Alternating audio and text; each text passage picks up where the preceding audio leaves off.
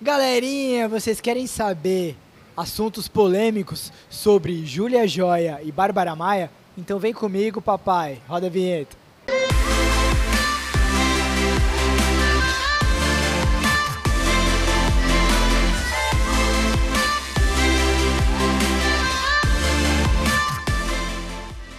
Salve galera! Estamos de volta com o nosso quadro Lives, diretamente da Praia Brava, aqui no Farm Fred Food. Olha as artistas que eu, vou, que eu conversei hoje: Bárbara Maia, atriz, empreendedora, RP, Relações Públicas, ela é resenha, gosta de conversar, desenrola. Imagina a entrevista como não vai ser. E Júlia Joia, uma das principais artistas do Brasil, revelação em 2019, muito talentosa. Vamos falar com a Júlia primeiro. Eu perguntei para ela como começou a carreira artística, mais precisamente na música. Oi, Ju! Oi, tudo bem? Tudo, e você? Tudo certo? Tudo ótimo, graças a Deus. Conta um pouquinho como começou a sua história na música. Desde, tipo, desde criança você já gosta de cantar? Você já cantava? Aconteceu as coisas meio naturalmente? Como que foi?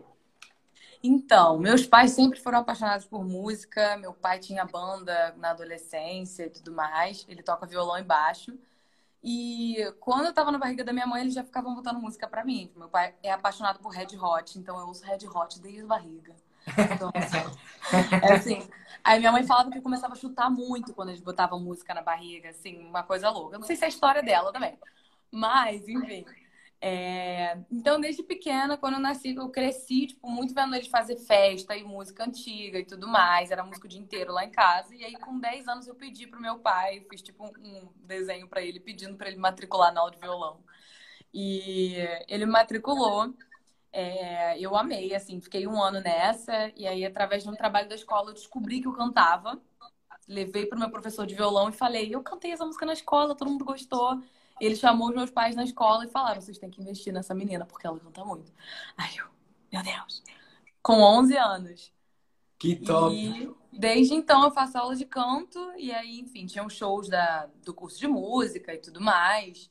É, e aquilo foi me dando, né, minha bagagem de palco, assim. Depois foram rolando várias outras coisas, mas só em 2018 mesmo que eu lancei minha primeira música, que começou minha carreira mesmo. Então é recente. Ah, legal. A parada profissional é recente. Até porque você tem 19 anos, não dá para começar também. Você queria começar com, com quantos anos? Ai, gente, Billie Eilish tem 18, tem 5 Grammys, assim, como é que explica? Não dá. Vamos agora falar com a Bárbara, porque assim não tem sem padrão, vai de uma para outra, volta depois, aquela bagunça toda que eu gosto. Como eu falei no começo, a Bárbara faz muita coisa, ela é empreendedora, ela é atriz, e eu perguntei para ela como que ela consegue lidar com tudo isso, o que, que ela gosta mais de fazer de todas essas funções, e ela vai contar para nós. Oi! Oi! E aí, Bá, tudo bem? Tudo bom, Bruno? Tá tudo ótimo, você? Tudo certo? Tá conseguindo me ouvir? Perfeito. E você, tá, como show. que tá? Tá tudo ótimo também. Fechou, fechou. Primeiro, vamos começar um, um pouquinho da sua trajetória, porque é impressionante o tanto de coisa que você faz. Eu até agora, eu, eu, não, eu não entendi direito ainda de tanta coisa que você faz, né? Tô brincando. O Bah, queria falar primeiro dessa sua vida artística como atriz. Como começou a sua trajetória? Tipo, esse seu amor pela arte. Você sempre gostou disso? Você, tipo, foi uma coisa meio natural que aconteceu? Conta um pouquinho pra gente, por favor. É, na verdade, sim, foi meio doido esse processo, porque eu sempre fui uma pessoa muito mais introspectiva do que sociável, entendeu? Então, eu não era uma pessoa muito extrovertida quando eu era criança.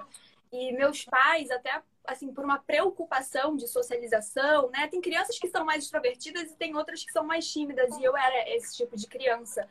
É, meus pais me levaram para psicóloga, para terapia, e assim, por opção, eles acabaram me colocando no teatro. Posso dizer que quando eu era pequena, eu já fiz de tudo um pouco. Eu experimentei vários tipos de arte, sapateado, balé, é, street, jazz, fiz, toquei violino, depois fui para violão. Enfim, eu, mig, eu migrava, sabe, da arte é, para música, para dança. Só que o lugar que eu realmente me encontrei é, foi no teatro. E esse processo todo eu gosto muito de contar, porque meus pais, assim, sempre me impulsionaram. E eu, Hoje, sou uma pessoa completamente oposta do que eu era. Em qualquer lugar que eu chego, eu já sou uma pessoa super fácil de conversar, eu puxo assunto. Então, eu sou aquela pessoa de social mesmo, sabe? Sim. No âmbito social. Então, hoje em dia, eu sou uma pessoa super extrovertida graças ao teatro. E, assim, é, a, a princípio, eu entrei, né? Eu era muito pequenininha, comecei no teatro com sete, oito anos, muito pequenininha. Então era aquele negócio bem infantil mesmo, mas eu fui amadurecendo no teatro. Eu fiz quatro anos de Cal, que é uma casa de arte super renomada aqui no Rio de Janeiro. É, fiz peças pela Cal. Depois, a minha professora de teatro, Alice Reis, começou a me indicar para uns testes. Aí eu fui para uma agência, comecei a trabalhar como modelo. E aí eu fui ganhando né, mais confiança, né, ficando mais desinibida. É, até que em 2010 eu fiz meu primeiro teste para Record né, oficialmente, assim, para uma, uma emissora de televisão, e acabei passando para fazer é, a primeira minissérie bíblica da Record, que foi em 2010, Top. que chamava História de Esther. E eu era a Esther, só que eu fiz a, a primeira fase, né? A fase pequenininha. Sim. Dali em diante foi indo, assim. É, depois eu fiz um seriado que durou três anos, que me consagrou, posso dizer, porque foi um personagem muito marcante, principalmente para o público infantil, né? Infanto-juvenil. E eu tenho muitos seguidores ainda dessa época, de 2012 a 2015. E aí a gente vai crescendo e vai pegando uns papéis mais maduros. Então depois eu fiz Malhação, fui pegando filme, fiz filme da Paula Pimenta, da Thalita Rebouças, fiz uma série de novelas na Globo, na Record, no SBT. E agora eu tô com esse projeto dessa série aí. Ai, eu queria muito contar pra vocês. E assim, pra não mim pode, é, o, é o melhor. Não, pode... não posso. Eu não posso contar agora por questão de sigilo mesmo, contratual e tudo mais, mas para mim esse é o papel mais desafiador que eu tenho em toda a minha vida e o papel mais importante também. Então eu estou muito animada. E, e, é isso, assim, a trajetória, resumidamente. que legal. Então... Voltamos para Júlia de novo, Júlia Joia. E ela, por ser muito nova, apenas 19 anos, eu perguntei para ela, você já está escrevendo, você compõe, como que é a sua vida na música? E eu, eu vejo que ela falou. Ô Ju, você compõe também ou não? Sim, sim, eu escrevo. É, foi, foi um processo devagar também. Eu escrevia mais em inglês. E aí, em 2017 mesmo, foi quando eu comecei a escrever para valer, tipo, em inglês ainda. Mas eu escrevi uma música que eu amei, que foi inclusive meu primeiro lançamento, é, que foi para minha irmã. Minha, eu tenho uma irmã de dois anos. E eu escrevi essa música para ela e foi a primeira que eu, assim, curti pra caramba para lançar em inglês. Eu lancei, assim, de brincadeira e mesmo assim deu super certo. Nem impulsionei, nem nada. E entrou em playlist do Spotify. Foi uma coisa linda. É... E aí só me deu mais, mais motivação para querer escrever e fazer outras músicas, né? Então eu fui trabalhando isso dentro de mim para conseguir lançar mais músicas em português e tudo mais. E hoje já é uma coisa bem mais tranquila para mim. Mas eu amo escrever tanto em português quanto em inglês. Estou escrevendo um pouco em espanhol agora também. Top! Galera, para encerrar nosso programa, vamos mais uma vez falar com a Bárbara. E eu perguntei para ela sobre essa ligação com o marketing. Da onde vem isso? Acompanhe. Bah, você, é muito, você, você curte muito essa parte de marketing, né? Até pela faculdade que você está fazendo de publicidade e tal. Você tem meio que um sangue de marketing, de marqueteira, assim, né? Teoricamente. Você fez algum curso de marketing, assim, alguma coisa externa? Ou, ou é, é. de, tipo, é, é, é, seu mesmo? Na verdade, assim, é, quando, antes de entrar para a faculdade, né, quando eu estava ainda no ensino médio, eu estava super com um dilema, assim, meu Deus, eu sou atriz, então tinha aquela pressão, assim, da minha área também, de tipo, ah, você vai fazer teatro, artes cênicas, cinema, e no fundo, no fundo, eu não queria, porque eu acho importante também, não, não descartaria essa graduação, né, como uma segunda habilitação, mas, assim, o que eu queria mesmo era traçar a linha do marketing por conta dessa visão empreendedora.